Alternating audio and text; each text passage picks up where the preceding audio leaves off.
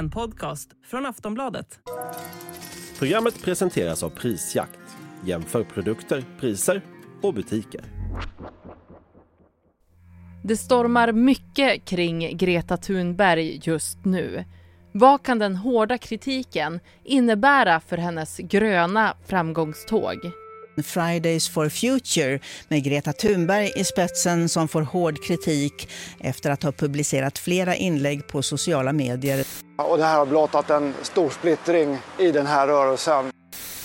Ja, förutom att det har spridits bilder på när den världskända svenska aktivisten grips efter sina klimataktioner och demonstrationer i Malmö, London och Oslo under den senaste tiden så har både hon och den miljörörelse som hon har dragit igång hamnat i ett rejält blåsväder för det som de har skrivit på sociala medier om kriget mellan Israel och Hamas. Det handlar bland annat om ett uppmärksammat inlägg som publicerades på Fridays for Futures internationella Instagramkonto.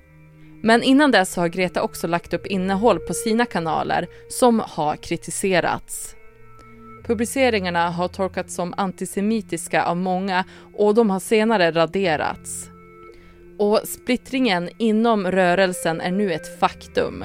Till exempel så har det kommit krav i Tyskland om att landets del av Fridays for Future borde ta avstånd med resten av organisationen. Men var står egentligen hon som har hamnat mitt i allt det här?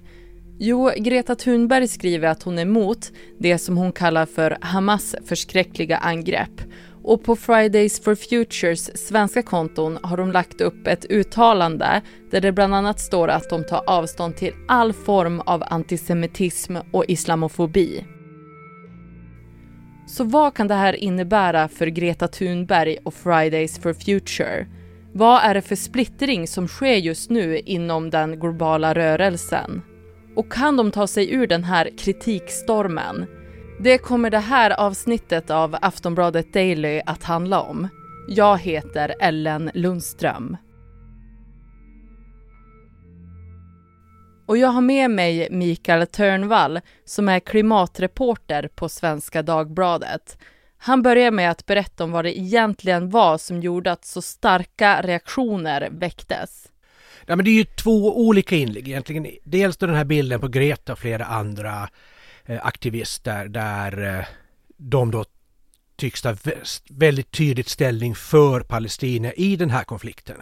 Och sen finns det ju dessutom ett inlägg med lite mer oklart eh, eh, varifrån det kommer där man mera tydligt eh, driver konspirationsteorier om att eh, västerländsk media försöker lura in i folk en viss syn på den här konflikten. Eh, men det är just det här att eh, Fridays for Futures upplevs att ta väldigt tydlig ställning i den här konflikten som är väldigt, väldigt infekterad. Och vem var det egentligen som skrev det här inlägget som har fått så stor uppmärksamhet på deras internationella sida på sociala medier?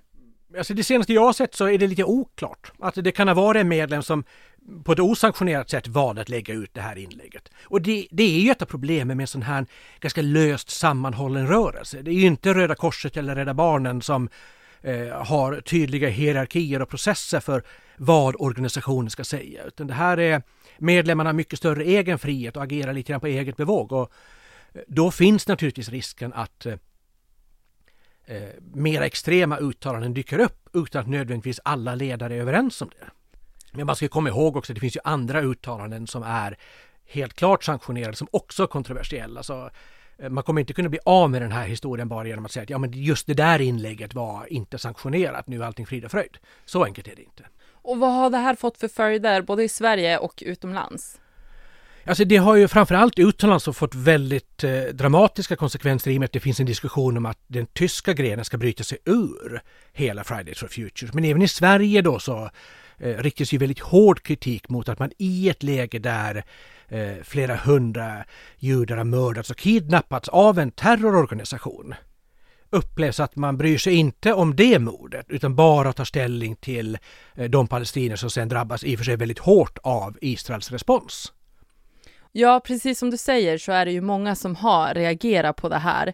inte minst i Tyskland där flera politiker har varit kritiska och landets motsvarighet till Greta Thunberg, alltså klimataktivisten och ledaren för den tyska delen av Fridays for Future, Louisa Neubauer, har också visat sitt motstånd. Vad har hon sagt? Eh, ja, men hela den här tyska rörelsen har ju väldigt starkt tagit avstånd från framför allt de här mera konspirationsteorierna om att eh, det på något sätt ligger en judiska kontrollen över media bakom bilden just nu. Eh, men även mot hur rörelsen som helhet verkar anses då ha tagit ställning i den här konflikten. Och det är ju inte så himla konstigt att just Tyskland reagerar så hårt med landets historia där man då faktiskt mördade 6 miljoner judar under andra världskriget. Så är det något land som inte vill riskera att ses som antisemiter så är det ju Tyskland. Och det här med att eh, Louisa nu har gått ut så hårt, vad kan det ha för konsekvenser? Det vet vi ju ännu inte faktiskt, men vi ser ju, det vi i alla fall ser är ju att det finns en splittring nu i Fridays for Futures-rörelsen. Eh, hur allvarlig den blir, om det blir så liksom att den eh, på något sätt eh, splittras i flera delar eller att den tappar kraft på grund av att folk inte vill vara med. Det återstår väl att se. Eh, men det är ju rätt tydligt att det som har hänt någonstans är också att när eh, framförallt då Greta Thunberg leder rörelsen i en ny riktning med flera frågor än bara klimatet. Nu pratar man ju också om ursprungsbefolkningens rättigheter, samernas rättigheter i, i Norden mera specifikt. Man tar ställning för Palestina i Israel-Palestina-konflikten. Då har man ju gjort rörelsen till någonting annat än bara en klimatrörelse. Eh, och då kommer det också att förändras. Vad har de för bas? Vem ska identifiera sig med den här rörelsen? Eh, och där får du en splittring inte bara i tonalitet, hur man talar och eh, hur man agerar, utan också vilka frågor man driver. Alldeles strax ska vi prata mer om vad de här splittringarna kan få för konsekvenser för både Greta och Fridays for Future. Vi är snart tillbaka. Sen Greta Thunberg blev ett känt fenomen världen över så är det också många som har pratat om den så kallade Greta-effekten. Och Fridays for Future har ju haft ett otroligt genomslag under de senaste åren. Men hur kommer det sig att de samtidigt inte stärker upp den gröna politiska rörelsen här i Sverige? Alltså det det där är ju en väldigt intressant fråga. Hur kan det vara att det går dåligt för det grönaste av de gröna partierna samtidigt som allt fler bryr sig om klimatet?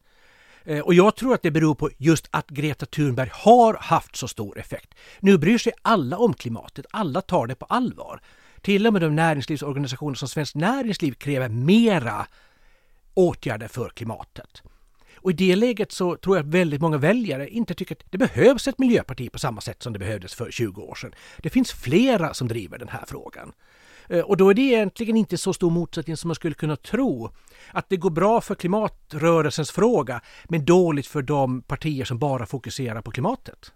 Tror du att det kommer få ett uppsving om några år, att de här partierna som bara fokuserar på klimatet kommer få fler som ansluter till dem? Den frågan tror jag beror väldigt mycket på vad levererar politiken nu? Nu har vi haft en period där alla på något sätt ändå känner att alla är med på tåget, vi ska alla bry oss om klimatet, vi ska ta det här på allvar. Men om väljarna om ett tag känner att ja, men, det var bara läpparnas bekännelse, vi ser inga riktiga åtgärder. Då kanske det finns en möjlighet att eh, eh de partier som är mer tydligt fokuserade på klimatet får ett uppsving igen. Om det är så att vi om fem sex år är på god väg att lösa klimatfrågan, i alla fall ur ett svenskt perspektiv. Ja, det är klart, då är behovet av ett renodlat klimatparti mindre. Och du var inne på det här tidigare, för det finns ju vissa som menar att de som jobbar med klimatrörelsen bara ska hålla sig till sina frågor och inte beblanda sig i andra politiska debatter. Vad är deras argument? Eh, ja, det är egentligen samma argument vi ser både då liksom i diskussionen kring Fridays for Futures nu och i till exempel det svenska Miljöpartiet. Du har å ena sidan en rörelse som säger att vi får det bredast möjliga stödet om vi inte ger oss in i en massa andra heta frågor. Eh, till exempel om man ser nu vad händer med Fridays for Future. Det är klart, tar man ställning för Palestina i Israel-Palestina-konflikten, det är klart att Fridays for Future är inte jättepopulära i Israel just nu. De är inte jättepopulära i andra länder heller som mycket tydligare ändå sympatiserar med Israel. Så varje gång du tar ställning i en kontroversiell fråga så riskerar du också att alienera en massa som kanske stöder dina andra krav för till exempel klimatet. Samma sak med Miljöpartiet. Eh, du har då en falang nu då eh, ledd av Daniel Heldén som vill fokusera bara på klimatet för att man ska kunna locka väljare från alla politiska andra partier. Eh, och sen har du då sådana som Märta Stenevi som lite mera vill driva det åt en kanske mera vänsterinriktad social politik också. Men då har man ju plötsligt minskat, smalat ner den potentiella basen av sympatisörer till de som också köper de andra frågorna. Men finns det någon vinning med att liksom bredda och visa vart man står i andra frågor? Eh, det återstår väl att se egentligen. Det, det är klart att eh, om man har som utgångspunkt från att eh, det viktiga hela FNs 18 globala mål som inkluderar social rättvisa, ursprungsbefolkningens rättigheter och en massa andra i och för sig väldigt viktiga mål, men som blir mera kontroversiella. Då kan man ju säga att vinningen är att vi, kan, vi måste driva det här som en helhet, som ett paket. Och det kan vi bara göra om vi också går in på andra frågor. Kostnaden är naturligtvis att du riskerar att tappa en del anhängare. Och vad tror du om den här pågående splittringen inom Fridays for Future? Vad kan den innebära för klimatrörelsens framfart? Är det här liksom början på slutet? Nej. Eh, jag tror man måste ändå konstatera att eh, klimatrörelsen är mycket större och mycket starkare än en enskild person eller en enskild organisation. Det finns en massa rörelser, en massa individer som driver de här frågorna. Eh, och det gör att jag skulle nog ändå säga att det här är en större kris för organisationen Fridays for Futures än den är för klimatrörelsen. Och man kan ju också konstatera det att eh, egentligen har ju Greta Thunberg någonstans redan vunnit. Hon har gjort sin viktigaste insats redan för flera år sedan eh, när hon liksom började sin skolstrejk, blev inbjuden till FN och till klimattoppmöten och fick alla världsledare att köpa budskapet Listen to the Science. Det har hon redan gjort. Och även om det skulle vara så nu då att Fridays for Future kanske blir en smalare, eh, mera liksom vänsterorienterad rörelse skulle man kunna säga. Så det är ju inte så att de världsledare och företagsledare som hakade på det ursprungliga budskapet säger ja men då behöver vi inte bry oss om klimatet längre. De är redan på tåget. Det är naturligtvis så att det behövs fortfarande röster som ser till att världen levererar på de löften man har gett. Där ligger vi långt efter fortfarande. Eh, så det är klart det krävs fortfarande att eh, eh, organisationer och andra driver på. Eh, med liksom den här pucken att eh, idag är det inte längre en debatt om är klimathotet på riktigt eller inte. Det var det för några år sedan på ett annat sätt. För det har ju hänt jättemycket kring Greta Thunberg den senaste tiden och ibland så känns det som att inget stoppar henne. Hon blir bortburen från olika klimataktioner och sådär. Men hur lätt tror du att det är för henne att stiga ur den här stormen som hon är mitt i just nu? Ja, frågan är om hon vill stiga ur den stormen. Eh, därför att eh, det är klart, vill du driva väldigt kontroversiella, väldigt heta frågor, då vill du vara i stormen. Eh, så hon kanske på ett sätt tycker att det är ganska bra att eh, det pratas på det här sättet. Eh, och hon kanske tycker att det, och de i hennes organisation som vill driva de här frågorna, kanske inte alls är så upprörda över den storm vi har fått. Det är klart liksom att de här konspirationsteorierna som sprids är nog ingen som ställer upp på. Men liksom det här att ta väldigt tydligt ställning, heta frågor och få en massa kritik, det kanske de tycker bara gynnar dem. Vad skulle du säga är det största problemet för både Greta och Fridays for Future? Egentligen tror jag att man ska säga, hon är inte längre ett barn.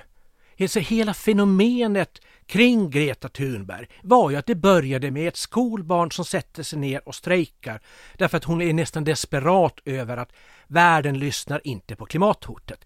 Hennes budskap väldigt enkelt, lyssna till vetenskapen, gör någonting. Eh, det var väldigt svårt att inte lyssna på barnet som ställer sig upp och säger ni måste bry er om min framtid. Eh, men sen, och det växte till en rörelse av andra ungdomar och skolbarn som över hela världen ställde samma krav. Men nu är det ett annat läge därför att Greta Thunberg är inte längre ett barn. Hon är en ung vuxen. De andra ledarna i Fridays for Future har blivit unga vuxna. Eh, och då blir det en annan dynamik och det kan man inte komma ifrån.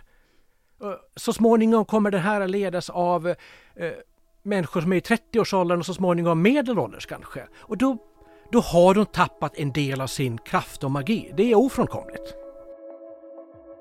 Det säger Mikael Törnvall som är klimatreporter på Svenska Dagbladet. Jag heter Ellen Lundström och du har lyssnat på Aftonbladet Daily. Vi hörs snart igen. Du har lyssnat på en podcast från Aftonbladet. Ansvarig utgivare är Lena K Samuelsson.